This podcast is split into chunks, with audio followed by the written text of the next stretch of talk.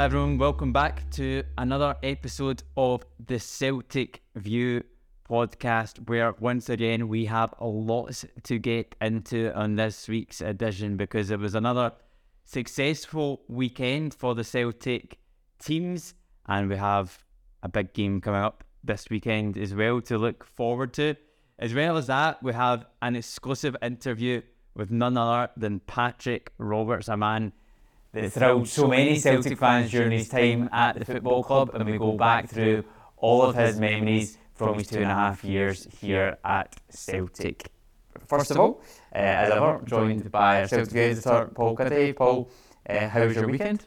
It was very good, yeah. Sunday in particular. Yeah, it was a special, week. special Sunday for Celtic. Three games, three victories. We'll get into some of that. Uh, and we'll, we'll have a big preview to, to what's coming up this weekend as well. Um, why don't we, we start off briefly on just kind of looking back at the game on the weekend on Sunday for the first team, which was a, a 2 0 win away to Ross County. Probably not a game that we're going to look back on at the end of the season as one that stands out as a real highlight, but to be honest, at this stage of the season, it's the three points that matter, isn't it? I think it's the same every season. There's, there's games that, that stand out for either brilliant performances or last gasp winners. Last season, Ross mm-hmm. County was one of those games. I think that was last Sunday's game was just a kind of run of the mill. You know, wasn't a great game, but you know we you know we were.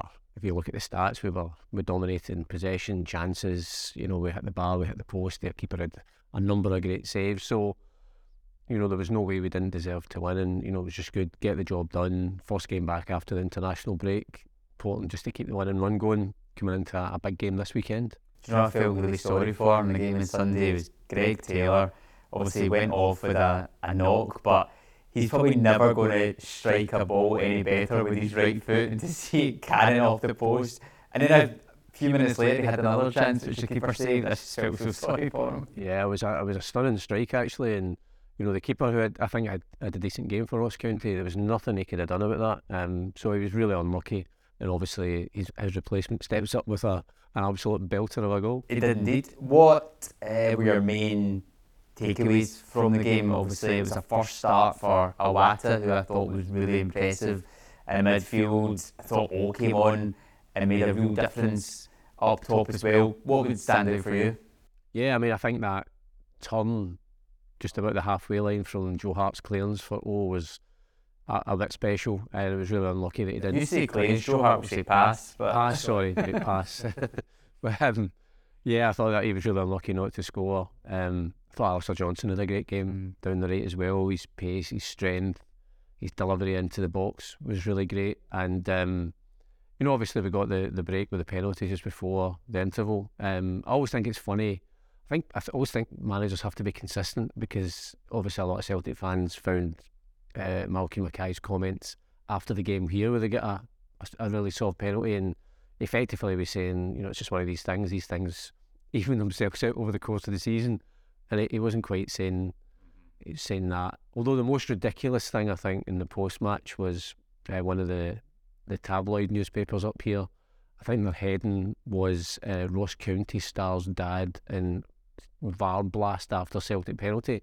And it was basically, I think, Jordan White, the Ross County player, I think his dad went onto social media to criticise the decision. And that became a story in the paper. And you think, that's how desperate. I mean, really, you know, it's fair enough if an ex player or somebody, but you think, well, obviously he's going to say that anyway. But um, I thought it was a penalty. So I did think it was a penalty. And do you know what, Paul? so often in here we've talked about VAR and we've complained about it. So it's given us a right decision. So let's give it a little bit of credit. I think the one thing, I think the biggest criticism through since its introduction, and again you saw it in Sunday, is the lack of communication. Yeah, it was right at the end of the first half. You know, at first I think people are thinking that was the end of the first half. The two managers I think had headed down the tunnel because they did. So there was no communication to tell the fans that, that, that there was actually going to be a, a, VAR check for a penalty. So I think that really needs to improve in terms of letting people know. Them, you know, fans are either going to be happy or unhappy with the decision. That's never going to change. But at least you know, give them the information to let them know what's been checked and when. Mm-hmm. hundred percent, because that was the same in the game at home against Hibs, the 3 1 victory, where that was not communicated Yeah. to the stadium. So we spoke about that before. That experience for fans needs to get better. Um, Bernabei got his first goal for the, the club, and it was an absolutely stunning strike at the end. Um, just on Bernabei, he seems, I think we are chatting about it in the office uh, this week about he seems to be improving going forward. You're seeing improvements in his game. I think he's he's definitely come on leaps and bounds from the player they signed, and hopefully that's something now for him. Getting his first goal will do him the world of good. Yeah, well, I thought the most telling comment came when you did the interview with the manager after the game, and he said he's still a young player and he's still learning our system and how how the manager wants his fullbacks to play. Because you know you can get a really even you know you can bring in a really experienced fullback to Celtic, and it would still take them time to adjust because there's a very specific way that we play, and the fullbacks are absolutely crucial to that. But yeah, I mean, I thought um, even before he scored the goal, it was an absolute cracker of a goal. The keeper didn't have a chance. I thought he was really going forward, um, looking really, really dangerous. So, I mean, that would have done, you know, his you could see how pleased he was as well. So, it's always great when you see a, a player scoring their first goal for Celtic as well. Yeah, yeah, definitely. Which now getting those three points, Paul, it leads in very nicely to a game on Saturday at Celtic Park, twelve thirty kickoff in the derby. Before we get into the, the nuts and bolts of, of that game, thought it'd be an opportunity to look back on some of our memories of derby matches. Do you remember your first derby you went to? I do, unfortunately. Um, Okay. it's because we lost. It was I was about seventeen or eighteen because my my uh, I wasn't allowed to go. My, my my dad wouldn't take me to a Celtic Rangers game when when I was much younger. It was only once I was old enough to start going with my pals, and so we actually went. It was a game at Ibrox, and we lost one 0 I think it was Bobby Williamson actually scored the only goal of the game. So that was my my first memory of that, which which you know is it's never great to lose lose those games. Um, I remember the centenary season games, the Paul Day in particular, obviously scored in the, the game at Ibrox when we won 2 1.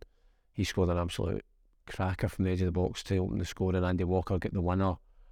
But the earlier game at New Year, um, when we won 2 0, and you know, people mostly remember goals and, and spectacular moments, and I always think it's one of the greatest passes that you've ever seen where Paul McStay just kind of pivots in the middle of the park and sends this amazing ball through the inside right channel for the overlapping Chris Morris. He plays it into the middle and Frank McAvennie scores. And it was just, that crystallises, particularly for people who didn't see Paul McStay play, weren't lucky enough to see him play live. That was, he was, he was just a, he was the maestro and that kind of, that was a perfect moment in a big, big game. Um, so I remember that one. That was that was a really good game as well. Yeah. My first game that I attended was 2006, uh, start of 2006 7 season. We won 2 0, where Thomas Gravesen scored and then someone else scored uh, the second goal in that game as well. I'll, I'll maybe leave it to you to, to think about that one. Um, but yeah, that was my first experience of it. It was a sunny day, just an amazing atmosphere. Um, and then that season we went on to to lift the the league. But I think my first, I was trying to think what my first memory was of a game that I maybe watched prior to that. Um, and so so many of them kind of get morphed into to one because I, I, all I can really remember is watching a game and Larsson scoring. So then you try and like look back to see okay what game might that have been, and then you look and you see it's pretty much ev- it could have been any game. So I can't actually remember what my first real standout memory was. Um, even the season before that, 05, 06, the game where Shaun Maloney scored um, in the, the League Cup to win. It was an absolute schemer. I can remember that. I wasn't at the game, but I can remember watching that game and just like the whole aftermath of it and seeing that go on repeat. But yeah, that was my, my first my first game was that game in, in 2006. Um, have you got like a, a favourite goal from a, a game that you've attended?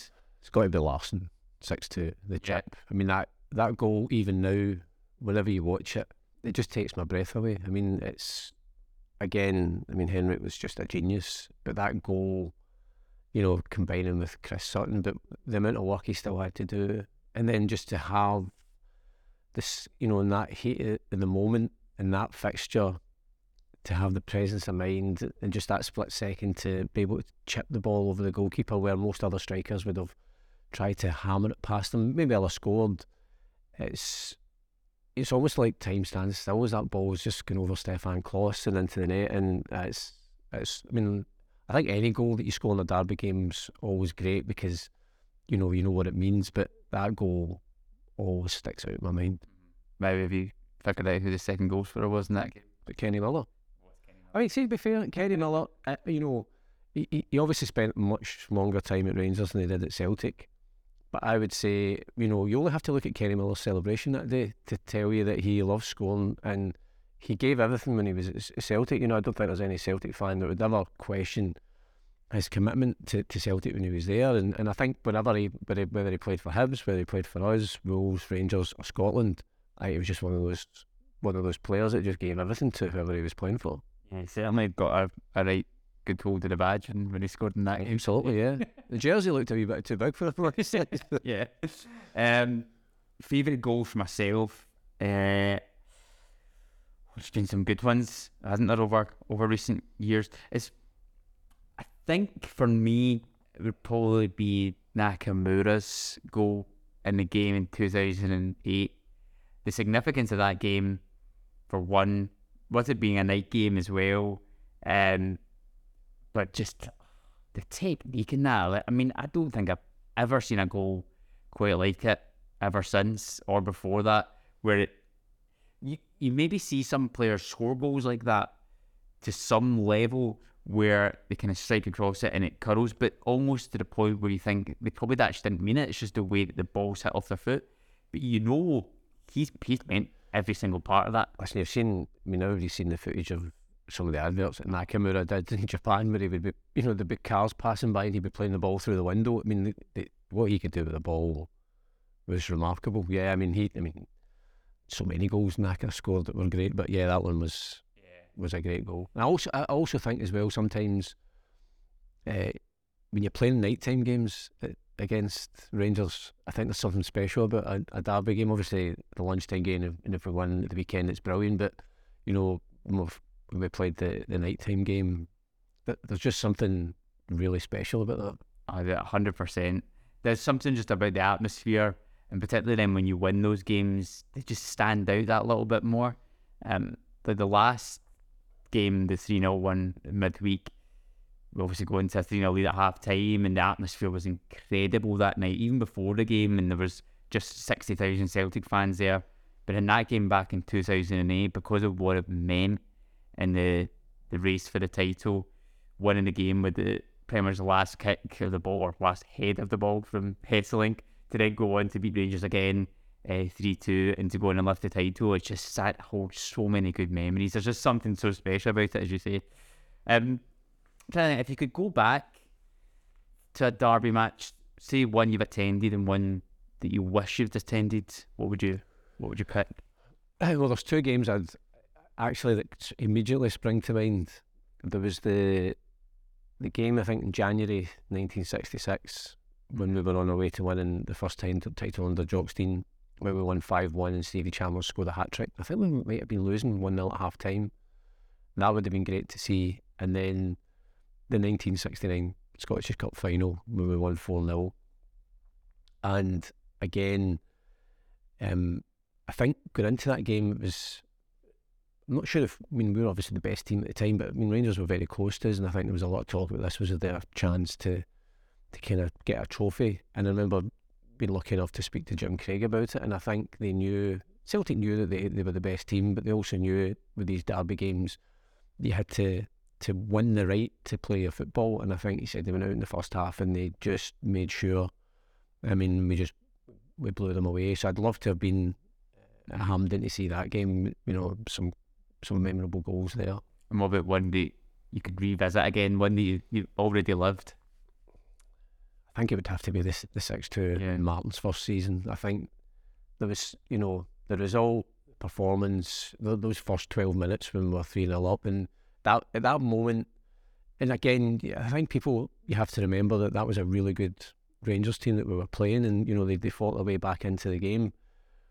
But just that there was just that sense that something had changed when Martin came to Celtic, and that crystallised it that day, and obviously that Henrik goal, but the whole the whole performance that whole day in the sunshine at Celtic Park, amazing. Yeah, I'm trying to think for myself. Some honourable mentions for games I've not been to. I think seven one was obviously one that stands it. I thought you might have said that. Yeah, I never even. I just immediately thought of those two in the sixties. Yeah, that would have been amazing to have been at to to see that bit of history. Um, another one that's, that stands out for me. It's, a, it's an odd one, but it's because I can't remember why I couldn't make the game, and it was the the one where Mark Wilson scored.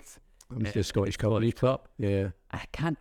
I honestly I can't remember why I couldn't make that game, but for some reason I couldn't, and I, I watched the game at home. Um, I don't know if it was something to do with tickets for it or something because it was Scottish Cup, and I just remember watching it at home, and I felt Everton kicked off in that game as well. Um, and I just remember watching it and being like, "Oh, I wish I was there." So that's always one uh, I wish I went to. Um, but for me, it would have to be six two really because it's a game that everybody talks about. You're speaking about it already. If I speak to my dad, that's one he'd speak about. I've heard so many people's stories about that game that I would have just loved to have been there and, and to have witnessed it. I hear stories about it all the time. There's there's guys that sit near us in, in 104 from Greenock and they're always late to the game. And my dad always tells me a story. Cool, be like 3 0 up after 15 minutes. that was about twelve minutes. Yeah, 12 minutes. Yeah. They came in, half cut, sat down, and they're like, oh, way, what's the score? So my dad's like, oh, 3 0. They're like, nah, nah, nah, no. Tell us seriously. Like, I tell you, it's 3 0. That's why you should always make sure you're there for the start and don't leave before the end. Don't leave before that.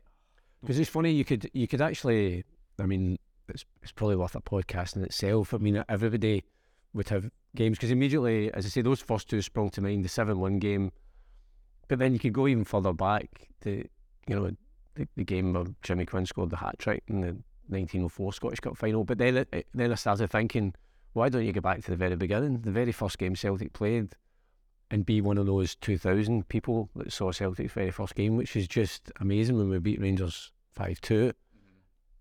To be at that game, I suppose that is, I mean, I suppose that's the ultimate in terms of history. Yeah. For games that I have been to, the the two one game would have been one that we were mentioning in two thousand and eight. Um, the last minute goal to win it. Even the game after that, then three two, because that two one game was obviously so important because it gave us a opportunity to then have a chance of winning the title. But in the game three two, Scott McDonald scores a couple. Barry Robson scores from penalty as well. That was the one that's like right, okay, we we've won a game. We now need to back that up and do it again to then go above Rangers um, in the in the title race, and then we go in and, and lift the league as well. But in the same time, had a couple had a couple in, in recent years, five wins, five 0 to win the title. I mean, to win five 0 at Celtic Park against your rivals to win the league. However, I think you know what I'm probably going to say with this. That game still, uh, I just get that little bit of annoyance with it because I just think, what could have been? I know. See, you saw Liverpool winning 7 0 against Man U. My first thought watching that was, why was that not us? Because we scored our fifth goal after 53 minutes. Yeah. had one cleared off the line just after it. I just thought we took our foot off the pedal a little bit. It's difficult. I mean, I think in those games, the intensity that we played that day, and then you get to that certain stage, and it's probably hard to to maintain that because you know you, the players are just giving it absolutely everything. And I always feel that chance that we scored, we, we that was blocked just after we went five, with five nil up. I always feel if that one again, we would have got more because then I think that they'd just that they're just giving us a wee kick, but. It's hard, you know, when you, as you say, when you win 5 0 to win the league, it's hard to to kind of grumble too much, to be fair. Oh, I know. You're really, really nitpicking there, aren't you? Um, why don't we look ahead to this one then on Saturday? Uh, so we're going into this one. Was it eight games left in the season now? Nine points clear in the league. How big a game is this on Saturday? It's always every every derby game. I think is just massive, and and I mean, I think everybody knows that anyway. But I remember earlier in the season when we were talking after the Champions League draw was made, and you know, was that idea, you know, the, the silly conversations people have. Would you rather, you know, if you had the choice, because I think we're playing Rangers just after Real Madrid or before, if you had to choose just one game to win, which would you choose? And there was a debate over, well, how many times you get the chance to beat Real Madrid. So uh, some people were plumping for that. But actually, I remember my feeling at the Derby game, my feeling at the Real Madrid game is completely different. There's the excitement, there's the, the thrill, that still wanting Celtic to win, but the kind of nervousness and the kind of that, you know, non-feeling at the back of your mind when, when you're playing a Derby game is can't bear the thought of losing it. Yeah. So there, there's more significance of that because it has an impact on on the city, on people's daily lives of family and friends and what. Well, obviously not in here, what colleagues, but elsewhere. Um, so I think it's a, a massive game. It, it, I think it's almost like a, a standalone. I don't think it matters what happens before, but I think this is a big game in terms of, you know, obviously if we win that this game, that we go twelve points clear. So I, I think it might dictate how Rangers play the game because they know for them it's probably a, a one or nothing because if if they even if they were to get a draw, nine points behind with seven games to go, it, it makes it very difficult. I think the problem for every team when they play Celtic is, you know, if you go toe to toe with Celtic, if Celtic, if we're if we're at it, then we'll win. You know, and, and I think it's the same when we, we saw that when we played Real Madrid. You go toe to toe with them and you do really well. But they, there's just a quality there that, mm. that that they they showed. So I think it'll be a really interesting game. You're hoping all our players, you know, obviously Greg Taylor recovers from the weekend. You're hoping that the, you know the, the extra rest that Aaron Mooy and Reo Hatate and Liel Abada had that they're all back in. Because when you look at our squad, if we're at full strength, it's a pretty formidable squad.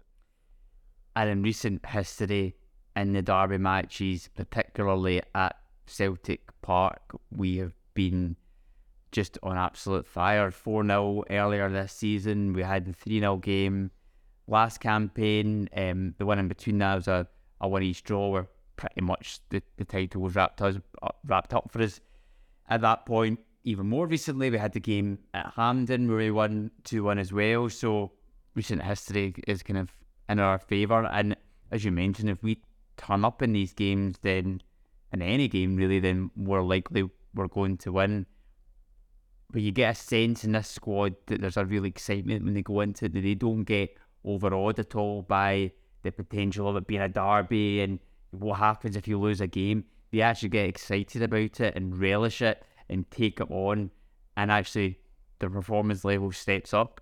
Well, I think the manager, uh, ever since he's come in, whether it's a, a, game against Rangers or whether it's you know a big European game or a cup final, he's he's acknowledged that it's different. The build up is different. He, you know, he's not tried to say, "Well, this is just a normal week." We'll just the preparations and the training will be the same because that's obviously that's how it works. But he wants the players to embrace the fact that this is a big occasion, that you're at a big club like Celtic because you want to play in these games. So I think that helps because then the players know, you know, and, and they're not trying to underplay it. They know how big the game is. I think the dynamic of, of the Derby games changed the last couple of years, obviously, with the fact that effectively you're only playing in front of your home support. Now that's brilliant for us at a game like this. There is something I think everybody would acknowledge that something you lose something in terms of the derby when, you know, for example, if we were playing at Ibrox, we traditionally you would have the whole of the Broomloan Road, so eight thousand Celtic fans there.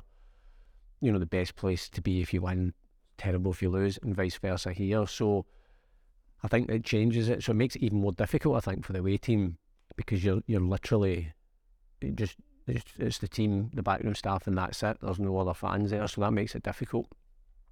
I mean, we, I think it's still a difficult game. I think they're the, you know, probably the one team that you do you have to be wary of because they have got players that that, that can hurt you, and, and you know they've they've been on a decent run of form themselves. So I think it's a it's a massive game. There's so much at stake. You know, we're so close to retaining the title, but you know this is a big game on, on that road. So I'm, I mean, I feel fine just now, but I'm, I'm, by Friday or Saturday, the nerves will be jangling. Yeah, they always will. When you get into here, and it's, it's always strange. I feel like, in our point of view, in terms of what we do and work, because we'll get into the office, and so you get to the stadium early, but then you're just kind of in the office environment. And I always feel, for me personally, I don't know what it's like for you, but the nerves don't really start to hit me because you get to the stadium, this is just a normal office, nothing's really changed, and it is not until you go back out into the concourses and back to get your seat, about half an hour to go, and the stadium's getting full, and then you start to go, this is Yeah. this is hitting me now. But it used to be where our office is uh, at at the Lisbon Lions, underneath the Lisbon Lions stand. And obviously that would be traditionally where the, the Rangers fans would go. So prior to the fact, you know, prior to the current arrangement, you would start to see the opposition fans, you could start to hear them, you would start to feel the sense, even in the office, of, of there's an atmosphere building. Um, obviously it's now it's all Celtic fans, but they, we've seen in recent games it's an unbelievable atmosphere, and I think for the players, you know, when they first experience it, I think it's something that, that you again, it's probably a reminder of why they're here. So you're thinking of players maybe like somebody like Alistair Johnston, who's already played in two derby games, but this is his first experience of one at Celtic Park. Yeah, and, and the fact is, you know, he comes in and does so well at Ibrox, and then does so well in the cup final as well. You know, he's he'll be relishing that. But I think it's always a great experience for the the new players to to get a sense of what this is all about. Yeah, I'm putting my neck out and I'm saying, I've got a feel, I've got a feeling Oh's going to come off the bench and score and do some mad celebration or something like that, and just go on and bully the Rangers defenders. Because he looked brilliant against Ross County. I've just got this, got this feeling. I don't know if it's a want for him to do it, but I, It's one of you know that way you go into you know you, you want it to be another five 0 six know. 0 but you would take you know it's, it's you know fans of both clubs would be the same. You would take the worst game in the world if you won one 0 with a fluky goal in the last minute because it's it's all about it's all about the the result on the day. So you just you know as you say there's so much at stake and uh, which is the case in every single game where there is a derby game. So you just hope on the day that, Yeah. that we are smiling again. I guess it's always that argument. Like, yeah, would you rather have like a really, really convincing four or five nil, or in a way is it actually better if you win one 0 with a last minute dodgy penalty? No, you would rather because because it's so so nerve wracking throughout the whole game, and I think even even in those games that we've spoken about where you know we've had convincing wins, I, I I'm sure people don't really relax until it gets into the last ten minutes because I think the nature of the of the fixture and the nature of, of the team that you're playing, and it'll be the same, you know, if, if Rangers are, are beating us, you just know that the game's never over because the, the fans of the opposition and the team, you know, the fans demand, you know, that the team keep going. And so you, you know that the the opposition will keep going. They'll, they'll just not give up. So you have to, whether you're one 0 ahead or two or three or four, you just you never settle until it's more or less over because, you know, say it's the one team where you you, you never hundred, you know, it's, you're never sure until it's absolutely sure that you know you put the game to bed. So I would much rather my nerves were slightly settled, but you just you, you can't predict in terms of what's going to happen. Well, I'm going to try and predict, and I think it's 2 0. and uh, and Oh's going to come off the bench and, and score at the end as well. That's what I'm going for. Have you got any thoughts? I'm going to go for 2 0 actually. 2 0. Kyogo is going to score again. And yeah, I'll, I'll, I'll give you your own goal. That'd be Yeah. nice. That'd be nice to see, actually. Nice. Well, let's actually look back on again in some of the the past derby games, some of the big derby victories in recent times with Patrick Roberts, who sat down. He's obviously now at Sunderland. He's enjoying life there at the moment. He's back playing well in form and scoring goals. Um, but yeah, he sat down for a good half an hour to look back in his Celtic journey, which I think we all remember so fondly. What better way to kickstart our derby weekend by hearing from Patrick Roberts as he looks back in his own memories of the derby as well, with a couple of 5 1 victories in there, which I think everybody remembers so fondly. So, yeah, enjoy this interview with, with Patrick Roberts, and when we come back, we will be looking back in the B team's very own derby victory and looking ahead to their fixtures and looking back on the women's. Hey, welcome back to another episode of the Celtic View podcast, and we've got another really exciting guest for you this time around. It's a man that signed for Celtic in February 2016 and had initially an 18 month loan spell where he absolutely excelled in that right hand flank and was part of a team that helped us go invincible before re signing for the club and another loan spell. And I think over that two and a half years, the Celtic fans really took this man to their hearts. It is none other than Patrick Roberts. Patrick, how are we? I'm very good, thank you. Very good. How are you? It's great to it's great to hear from you. Hopefully, it's a, a chance to go back over some very happy memories for you. Um, but you're at, at Sunderland now, Patrick. How how you enjoying things there? Yeah, I'm loving it. You know, it's um, you know, it's a it's a big club in itself down here. Like obviously you guys up there, and you know, there's a lot of expectation and a lot of um ambition to obviously go up and go for the leagues. And you know, someone someone I enjoy, someone I've enjoyed since I was a kid. So just to be a part of something here is uh, it's been great, and I'm I'm just enjoying my time at the minute. It seems to have been a really good fit for you because I think you joined towards the tail end of last season when the club won promotion to League One. Has it just been a really good fit, the club for you? Yeah, I think the turnaround, obviously, when I came and to now, we've kind of gone on a little journey. I've only been here a year, but you know, getting promoted and then doing well in the championship at the minute, and you know, competing at that level again. I think most of the fans here wanted is, you know, it's, it's been it's been great, and you know, I'm thoroughly enjoying it. And you know, more the more football I get, the more you know you do enjoy it as a player anyway. So it's um yeah, it's just going from strength to strength, and uh, hopefully more to come. Superb, that's great. Well we're here, Patrick, to talk all things Celtic. And before we get into the start of your career, I'm wondering is I take it, is it still a club that you're following? Do you still watch games? Have you been keeping up to date with this current crop of players? Yeah, from time to time I watch the you know the odd game and they're always on TV. So it was, it was like when I was there, you always get the Sunday. So if, if I'm off on a Sunday, they'll be on at twelve o'clock or something, or you know during the week when they was obviously in Europe and stuff. And yeah, I try and keep up. It's a different different group nowadays than when I was there. Um, there's not many. I don't think that's still there when I was there. So, you know, it's all different now. But you know, you keep an eye on it, and you know, always look out for the games, and you know, especially when the, the big ones come around, you you keep an eye and watch it. So, um, yeah, I always keep try and keep my best to to look out for them.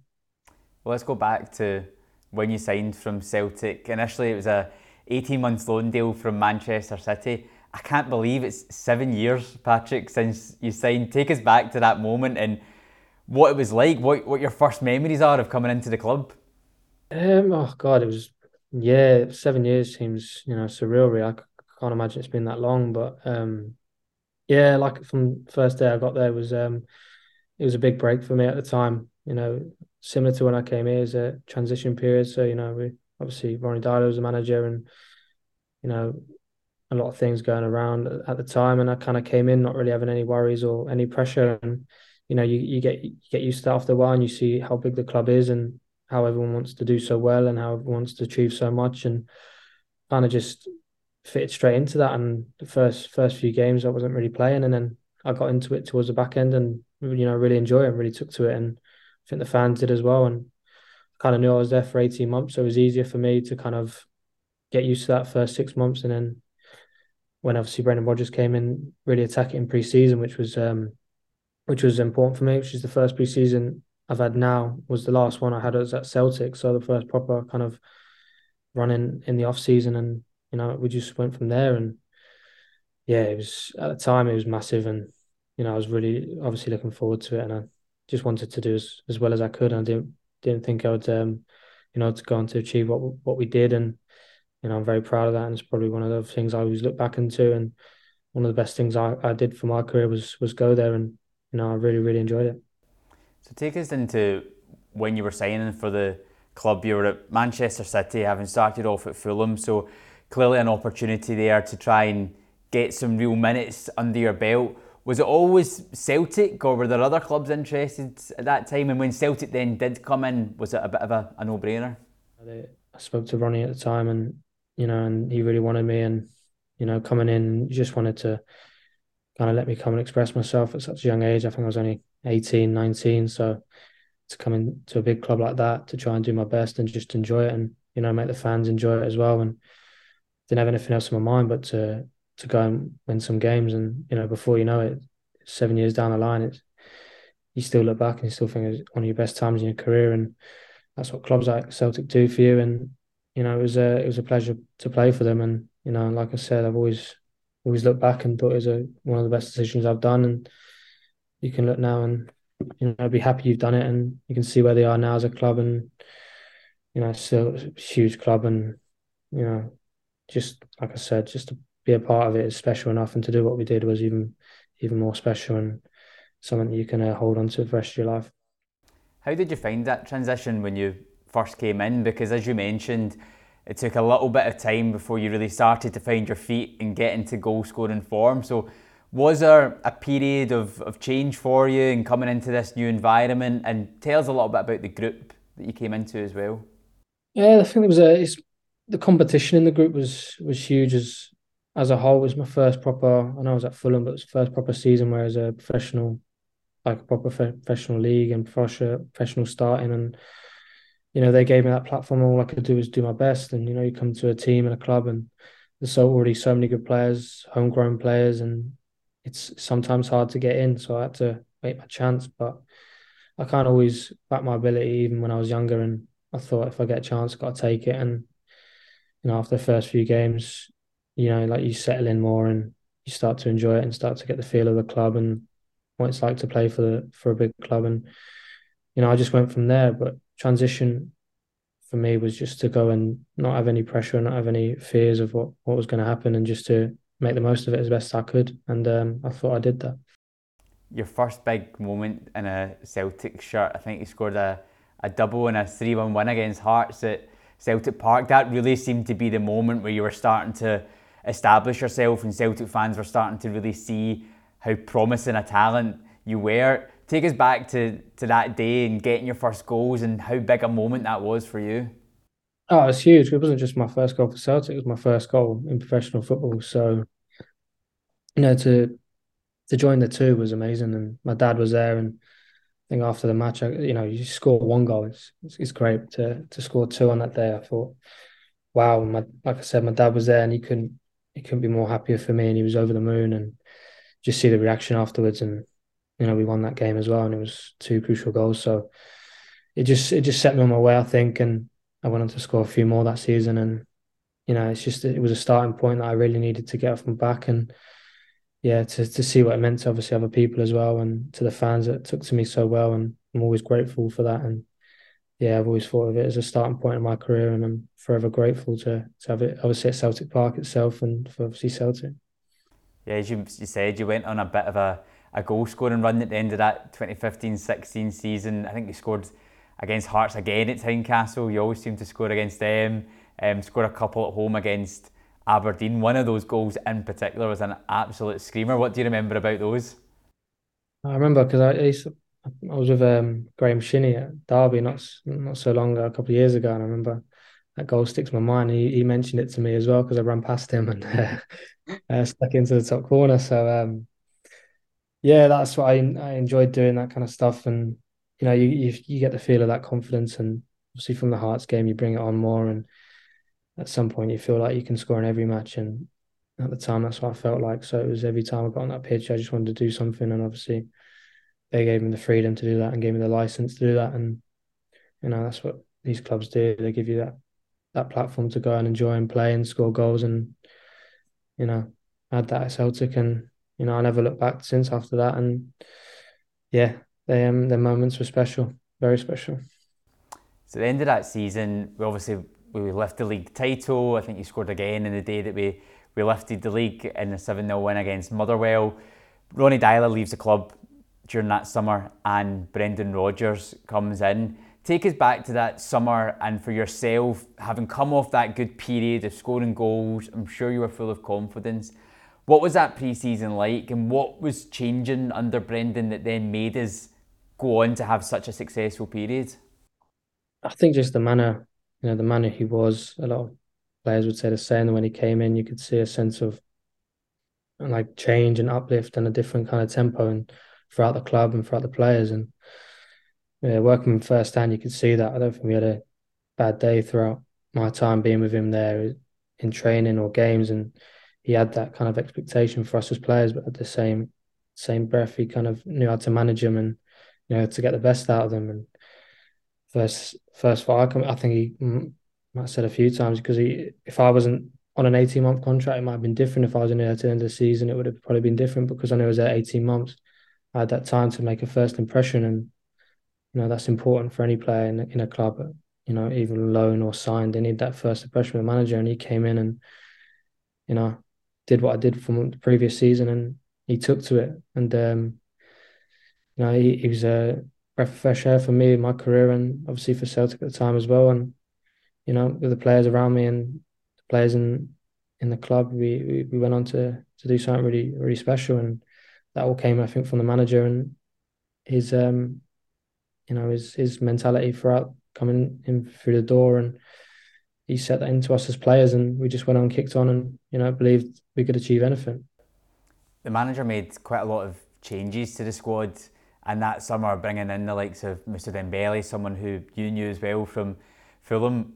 What players and what was what was training like during that time under Brendan, and what kind of players stood out for you, both in terms of ability and also in terms of the characters off the park as well? Can imagine it was a, a lively dressing room. Yeah, it was. Uh, it was fun. I, it was like I said, it was my first my first real test, and you know, you, you obviously Bruni and Kieran and A Griffiths and the likes and Mika Lustig and all big names and big players, and you know, you want to kind of you know make a good first impression with them. And training was always intense. Used to get kicked a lot. See, Izaguirre was there, Efe was there, and it was it was quite intense. And he, he kind of brought that into the club and made every training session kind of count. And he was used to say to me, "Train how you play, and if you're not training well on, on, during the week, you're going to be, you know, not great on the." In, in different words, you're not going to be great on the on the weekend. So he, he was installed that into every player, no matter who they were, just to train as you play. And he brought that in from the first minute, and it was, yeah, it was it was it was good. The training we were good, and then when we got to games, we knew what we was doing. And there's a lot of players that stood out. It was a long time ago now. Moose, obviously, I knew coming in, so I knew what he was about. You know, got Tom Rogic.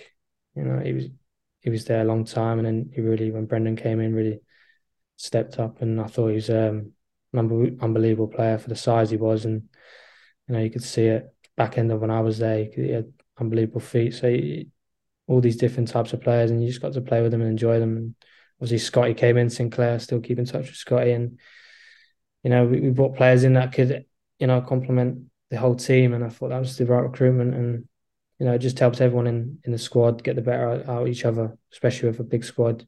You know, training's always high because there's a lot of play, a lot of games, a lot of, a lot of players, and keeps the competition high, like I said. So and everyone's at their game, and it was just kind of everyone feeding off each other. And you come to match day, and it was you were hitting four or five, and it was quite normal and you'd be quite disappointed if you didn't, you know, get more. And that's the mentality brought, and as the players kind of brought into that and made it a successful season.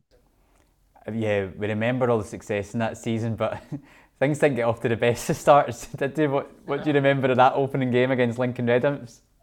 The thing is, I don't, I don't think I played in that game. I think um, I remember going to it. I thought, oh, okay, and then went to the pitch, and it was obviously the pitch wasn't great. You know, surroundings weren't great, and, and we lost one 0 I think everyone thought, bloody hell, what's going to happen? And then we kind of got back, and then we played them at home. I think I started that game.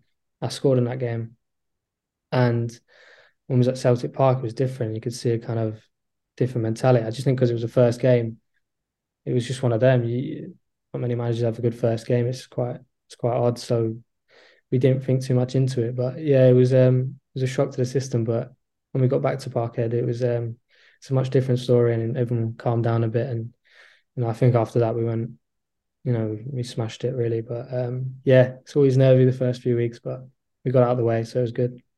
Yeah, I mean, we were fine after that, and that you know win that you scored in helped us in our way to then progress into the Champions League, where we met Barcelona and Borussia Mönchengladbach and the team that was your parent club at the time, Manchester City.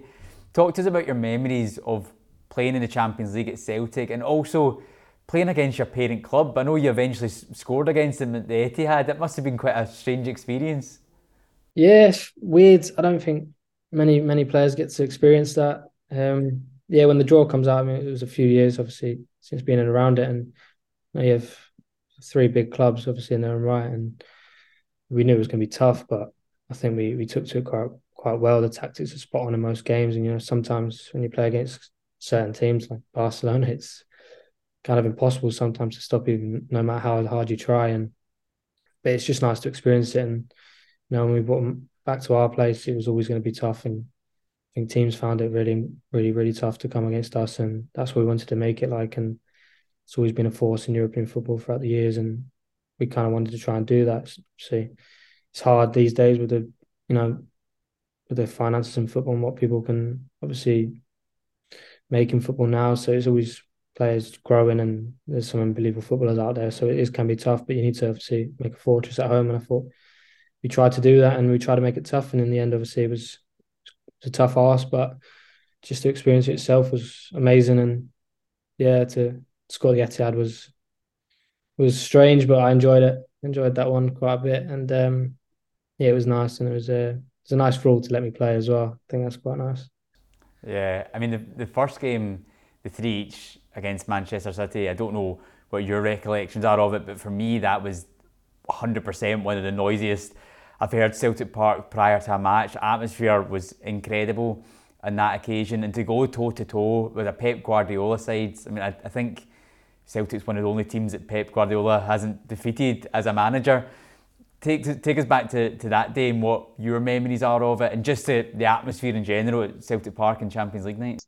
Yeah, I remember that there because I went into the I went to see some of the players obviously after the after the game and they, they couldn't believe it either the uh, the Man City players and I don't think it, I mean I, I was the first taste of it but it was phenomenal I mean I don't think they could believe what hit them really and then we scored a set piece. I remember the set piece we worked on.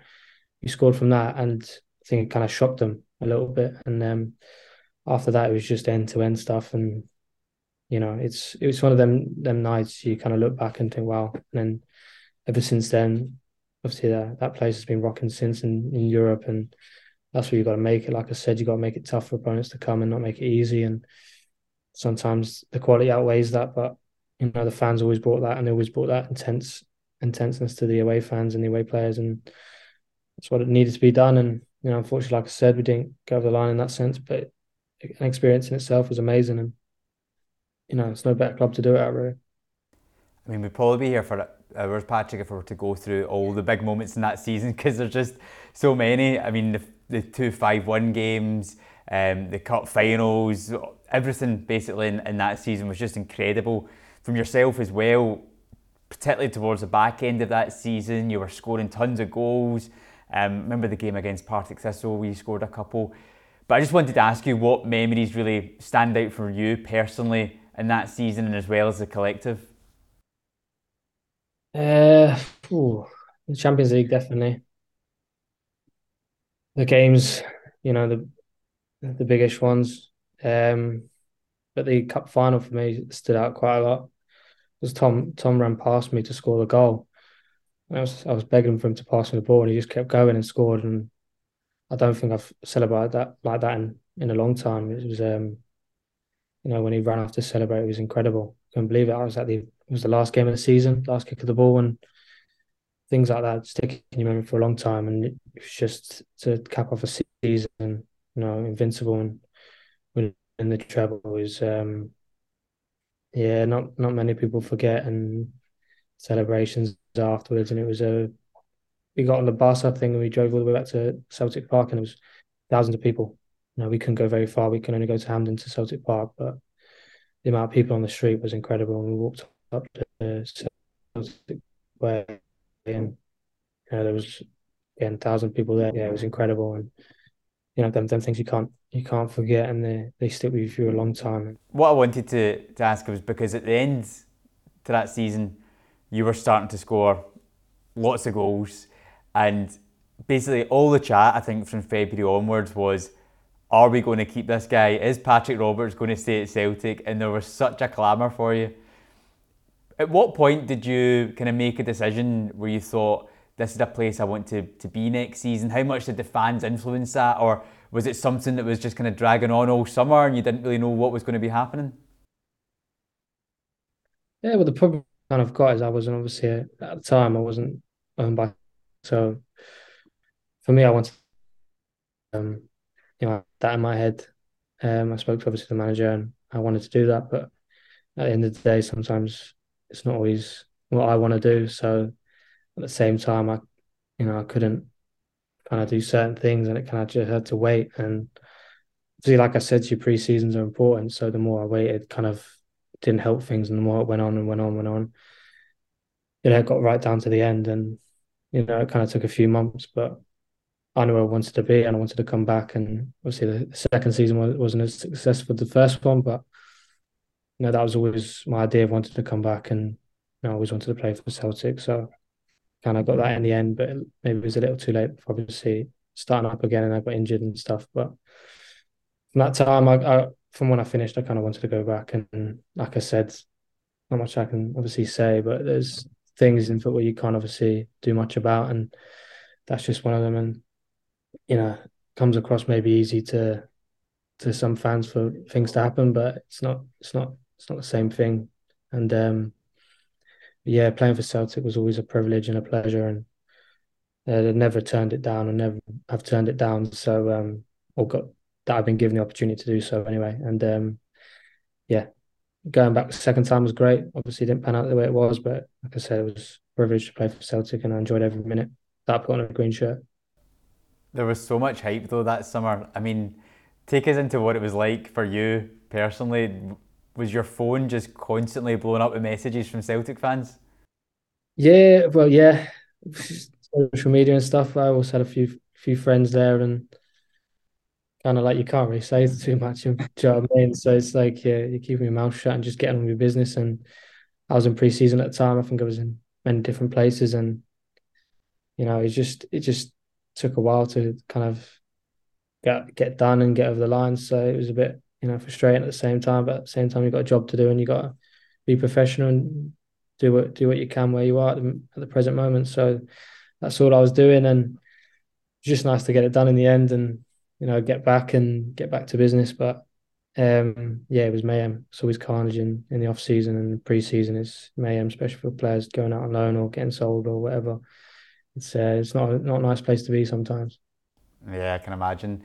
I mean, I know as you said, the second season for you personally maybe wasn't as strong as the season prior. Injuries didn't help that at all, but there were still some really big moments. You're still part of a double treble team. Scored in the Champions League against Anderlecht. I remember your performance against Rangers in the derby at Ibrox, 1 2 0, was incredible. So just talk us through some of the, the moments that stand out for you during that second season? Uh, just I think everything about it. I mean, going back to back, you know, win the treble again, and just the the way we kind of kicked on from the last season, and um, you know, teams are trying to get stronger, but we was kind of even even stronger ourselves, and you know, you, you just you take that in stride and you take them moments and you don't look back really, and you, you kind of just enjoy every moment.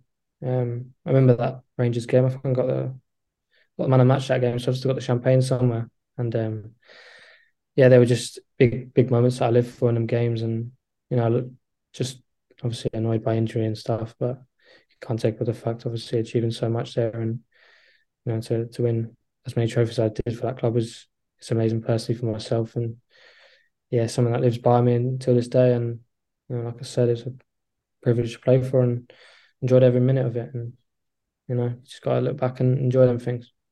Yeah. In terms of some of the, the personalities in that changing room, of course, so much was made about your friendship with Kieran Tierney during the time. We also he had his shirt during the Scottish Cup final on because he got taken to, to hospital. Um, just tell us a little bit about your relationship with Kieran um, and, and some of the other players you were you were close with as well, and if you're still keeping in touch with them. Yeah, I think it's just like I said when he came in, he was you know, he was, he was he's only my age, so he's the same age. And when he came through, he's a homegrown player. I came in obviously from Man City, so it was, it was different kind of journeys. But you know, I just we sat next to each other in the change room, got on well, and I could see what he was like as a personality. He got my banter, and I got his, and we just made a great friendship off the pitch, and you know, on the pitch as well. And you know, we just enjoyed our company, and we just got on really well. And same with some of the other lads. It was a great group at the time.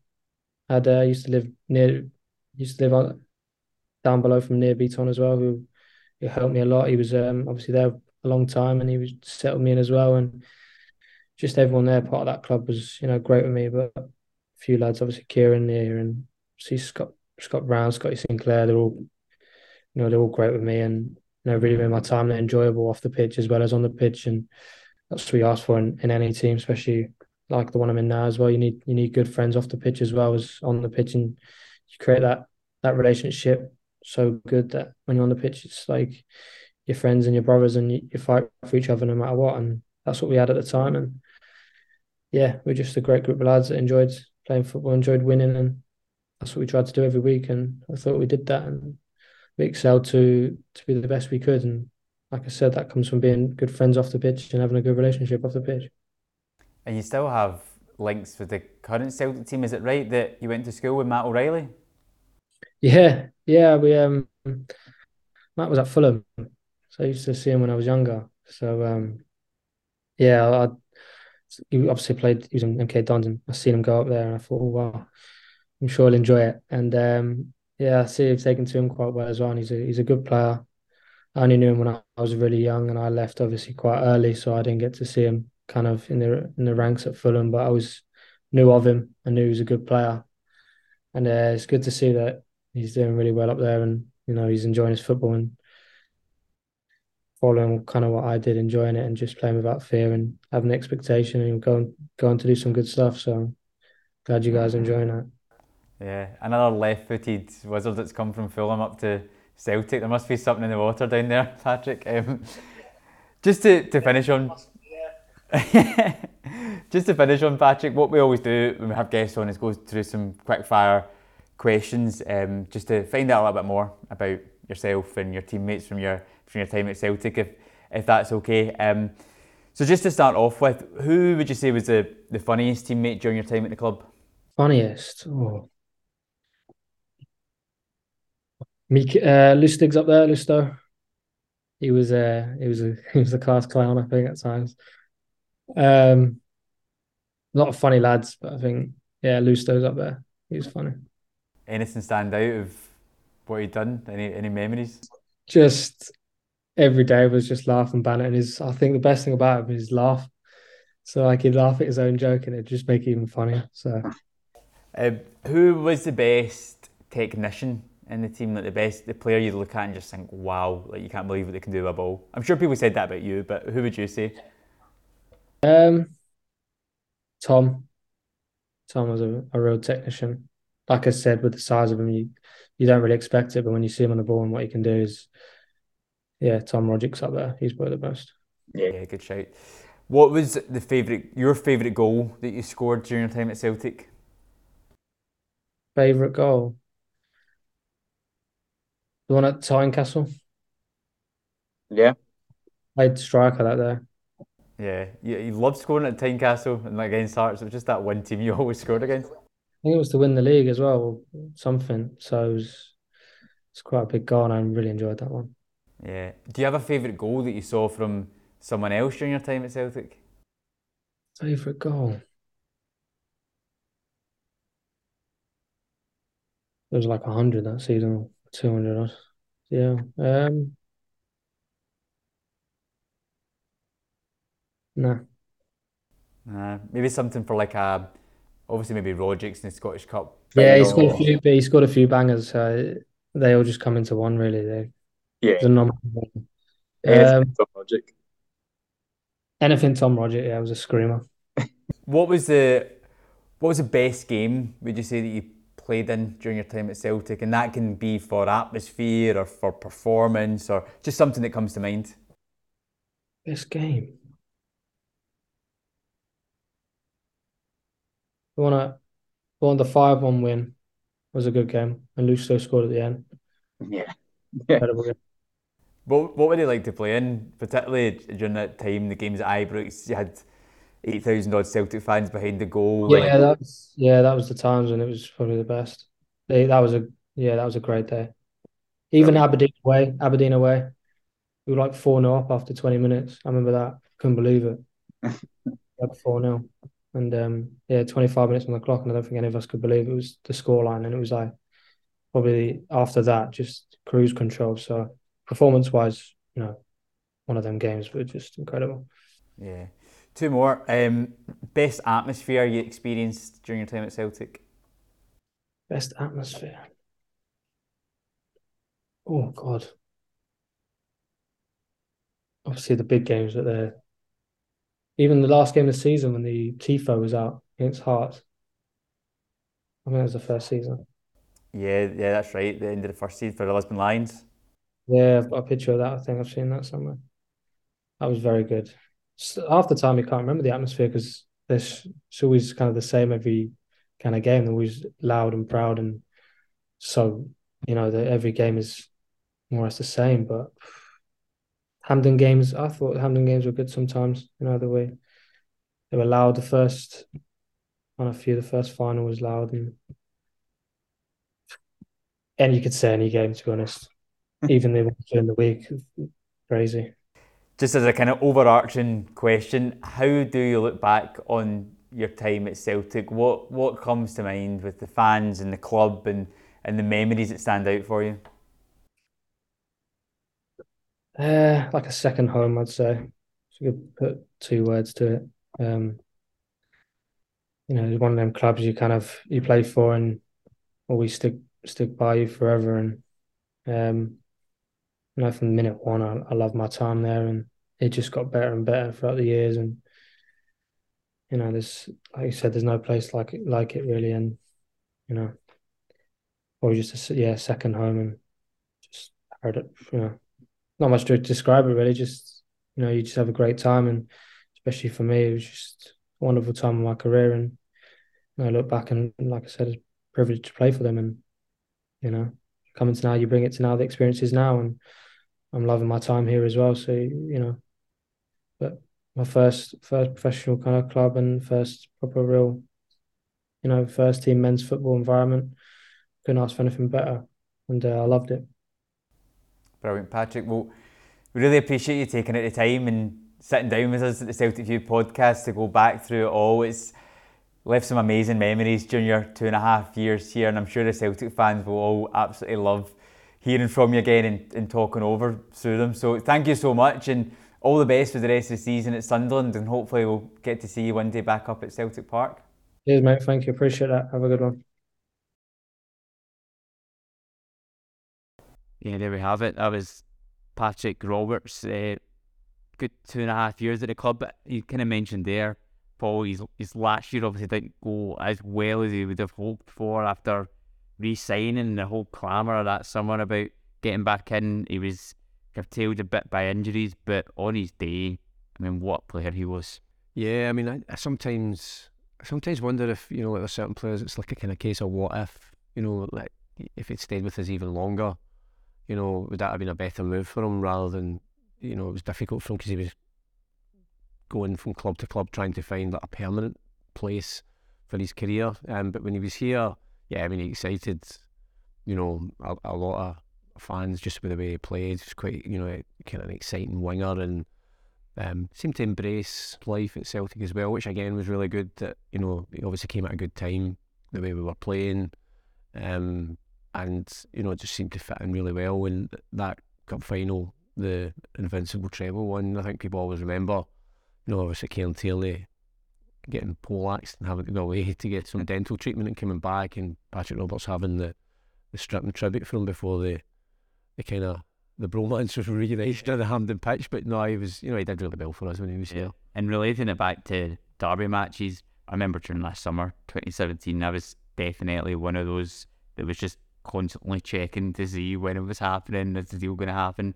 Um, that first derby match of 2017 18, he'd just come back into the team and he was amazing at Ibrox to game he won 2 0.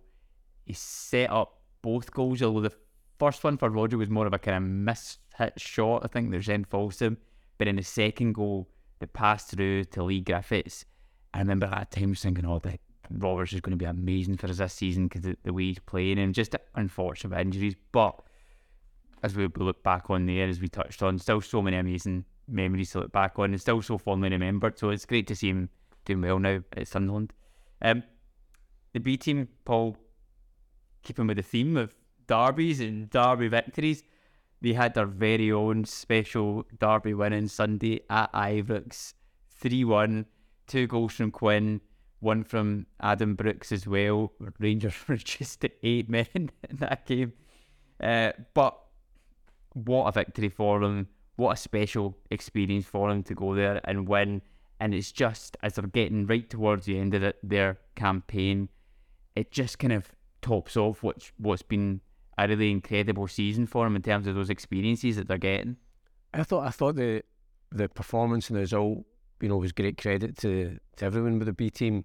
You know, when you think of of the going into the game, you know, two of the players that probably have started the B team, Ben Summers and, Rocco Vata, they were missing because they were, you know, with the first team, and it was great to see Rocco coming on at the end of the game against Ross County. So that was two probably players that they would have picked. They, they're obviously going away, playing against a, you know, playing a, with a crowd there that would have been, you know, mostly supporting the home team. You know, still a very young team, and they went a goal behind, but still bounced back. Obviously, Rangers had their goalkeeper sent off for handling the ball outside the box. So with the ten men, we got the goal just before the break, and I think, obviously, we then took advantage of the fact we had the 10 men, we get the goals, and then I think that's when the frustration maybe for the home side boiled over. There was, I think the first sending off was just a second yellow card. And then at that point, they were down to nine men. When it went to eight men, it was just a really, you know, a rush of blood to the head, a really bad tackle on, on Matthew Anderson that deserved a, a straight red. But I think it was a good a good learning experience for, for the Celtic players as well because they had to remain you know, keep their own discipline as well, keep their own shape, and keep focusing on what they were doing because when all those things are happening, they could easily get knocked off their rhythm. But you know, a, a great, a great win for them, and I'm sure uh, Steve McManus and Darren would have been absolutely delighted with how the team performed. I mean, it doesn't get much better to have that opportunity to they've played here at Celtic Park and won five two against Rangers, winning there as well. It actually keeps for Celtic in general this season, from the first team, the women's team, and the B team, not one of them have lost in a derby match this season. So proud for them to, to keep that record going. But in terms of that development point of view, as you're talking about being able to keep your head in those situations, if they want to progress and play into the first team, they're going to have to go to Ibrox and learn how to win and learn how to win in those occasions where things we've seen it so often, you know, you think of the game where we won 3 2 at Ibrox um, in 2018, where Simunovic gets sent off, learning how to deal with moments where red cards happen, where penalties happen, because these games can change just in an instance like that. So that's only going to do them the world of good. Yeah, it's a big, it's one of those games I'd imagine that they've been assessed. I mean, I suppose they've been assessed in every single game, but those are the big games and that atmosphere. How do they respond to that? And they are so close. I mean, they've still got a long way to go on their journey, but you know, given the fact that two of their teammates were in the first team squad at the weekend, Bosun Lawal's also made his first team debut. That they're, you know, they're, they're not that far away. Some of them have been training uh, regularly or, or intermittently with the first team as well. So they're they're ultimately looking to, to push on, and if they can perform in that stage and do well, then that's what maybe catches the attention of, of others you know, in, in the club. So, and, and also just the fact that, you know, I'm sure, I mean, that, that team is just littered with Celtic fans. So to, to win a derby game as a Celtic player, you know, must be, you know, the best feeling. Oh, I know, it'd be incredible. It's, you're so true though, because um, that just made me think of a point you were mentioning about where they're getting assessed. Because when we spoke to Callum McGregor for this most recent edition of The View, and we look back in his youth cup finals and, and games in an early stage his career in the academy, and that's what he said. He said when you get to the cup finals at the youth games, but also when you get to those derby matches, those are the games that you are assessed, where people are going to look at you and say, okay, how are you going to handle this occasion? Because when you come into the first team environment, it's going to be that times a hundred, and they're proving that this season. The B team. I mean, it must be the most difficult game for the young players because they're trying to strike that balance because you don't want to come into a game like that and be overawed mm. and then the game passes you by and then that's when maybe people are thinking can they cope with that atmosphere on the other hand you don't want to go the other extreme and get too caught up with the atmosphere to the point where you forget what you're supposed to be doing or forget the discipline of the team so it's trying to, to strike that balance which you know say for young players and particularly you know when you as I say when you look through the team you know full of Celtic fans anyway so it's a big game for them. It's a big game for their families. So it was it was a really impressive performance, really impressive result. And it, mentioned earlier on the back of the, the game here when they when we won five two as well. You know, it was really good, and you can tell. You know, when you've you've heard Dan or Stephen talking, we're really keen to keep pushing the team in these last few games to finish as strongly as we can. Again, that's part of the philosophy of, of being at this club is to finish the season in your strongest possible form. So I just, you know, that's probably the hardest game they've got in the remainder of the season, and they can come through it with flying colours. Yeah, only a couple of games left for the B team in the, in the Lowland League uh, next week as well. Then in the semi-finals of the Glasgow Cup, so they might have an opportunity playing Partick Thistle time. They might have an opportunity for a, a final and to lift some silverware as well. So all bodes well for them in this last little part of the season for them. In terms of the women's team, Paul, they are on international duty this weekend. They had a 2 0 victory um, against Partick Thistle on the last weekend on this Sunday. Um, it's actually going to be really interesting for them when they come back. I'm sure we'll touch on it more next week on our, our podcast um, as they come back from their international break. But they've got nine games left in the, the league, sorry, eight games left in the league campaign. And when they do come back, they've got three tough games in that week. They've got Glasgow City away, Hearts away in the midweek, and then Glasgow City again in the Scottish Cup semi final. So exciting. It's a pivotal time for them in terms of the season. Um, they got that, you know, great 1 1 draw, just the last gasp equaliser from Caitlin Hayes in the Derby game, and then followed that up with a a 2 0 win against a much improved Partick Thistle side who've, who've actually done well over the course of the season and getting into the top six. Amy Gallagher got a goal, and I'm quite surprised actually that, that she's not been called up for the Scotland squad. You know, I think it's a couple of friendly games they've got, and I always think those are the opportunities for the international manager to maybe have a look at some of the players that haven't been up with the squad before, because there'll be players in that squad that he knows exactly what they can do, and her form's been excellent. She's, you know, scored more goals than she ever has in, in her career, and has been a key figure for us. So, um, I think she would have merited a, a call up to the Scotland setup. Particularly for Scotland, with the fact that it's not like they're preparing for a World Cup later on this year. They didn't qualify. Um, Amy Gallagher's still only 23, 24, around that age. So you'd expect her to be a player that's only going to get better to then improve and then to go into the Scotland fold at some point, you would expect. So I'd completely agree with you about getting her in just now to for Scotland to, to have a look at her, playing games at Hampden as well. And she's only got better and better where she's come in from Hibs, um, where she did so well. And then she's also had to take on the mantle of Clarissa Larisey leaving in January. And the team are looking and saying, right, who's going to be the person to grab all the goals? And she's just taking that responsibility on and, and is thriving in it. So I'm sure she'll get there eventually. Yeah. But it's. I mean, you never. Uh, it's not like you would look at the squad and say, you don't want to say, well, she should be in, in instead of such and such a player, because I think every player's there on merit. But she's certainly more experienced than some of the players in the squad.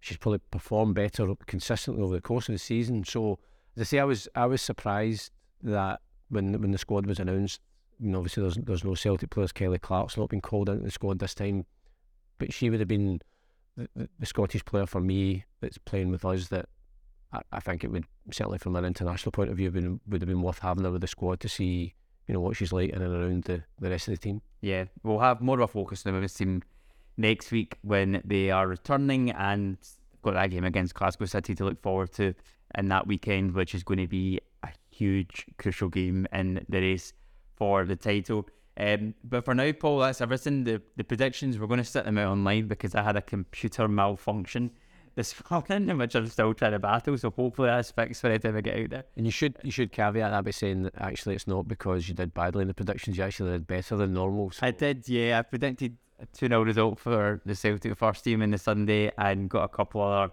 results along the way as well. So, yeah, I, I can hold my head up high this week. Hope I can do the same next week. But yes, an exciting weekend for everyone involved at Celtic. And hopefully, this time next week, we have got uh, plenty of goals to look back on for us. Fingers crossed. Fingers crossed indeed. Uh, but for now, thank you very much for listening. You know where to get us in all our podcast channels and Spotify and on Apple Podcasts, on YouTube as well. So make sure you like and subscribe and follow us on the Celtic View at Celtic View on Twitter. But for now, enjoy your weekend. Hopefully, your team wins, and we'll see you again next week. Farewell.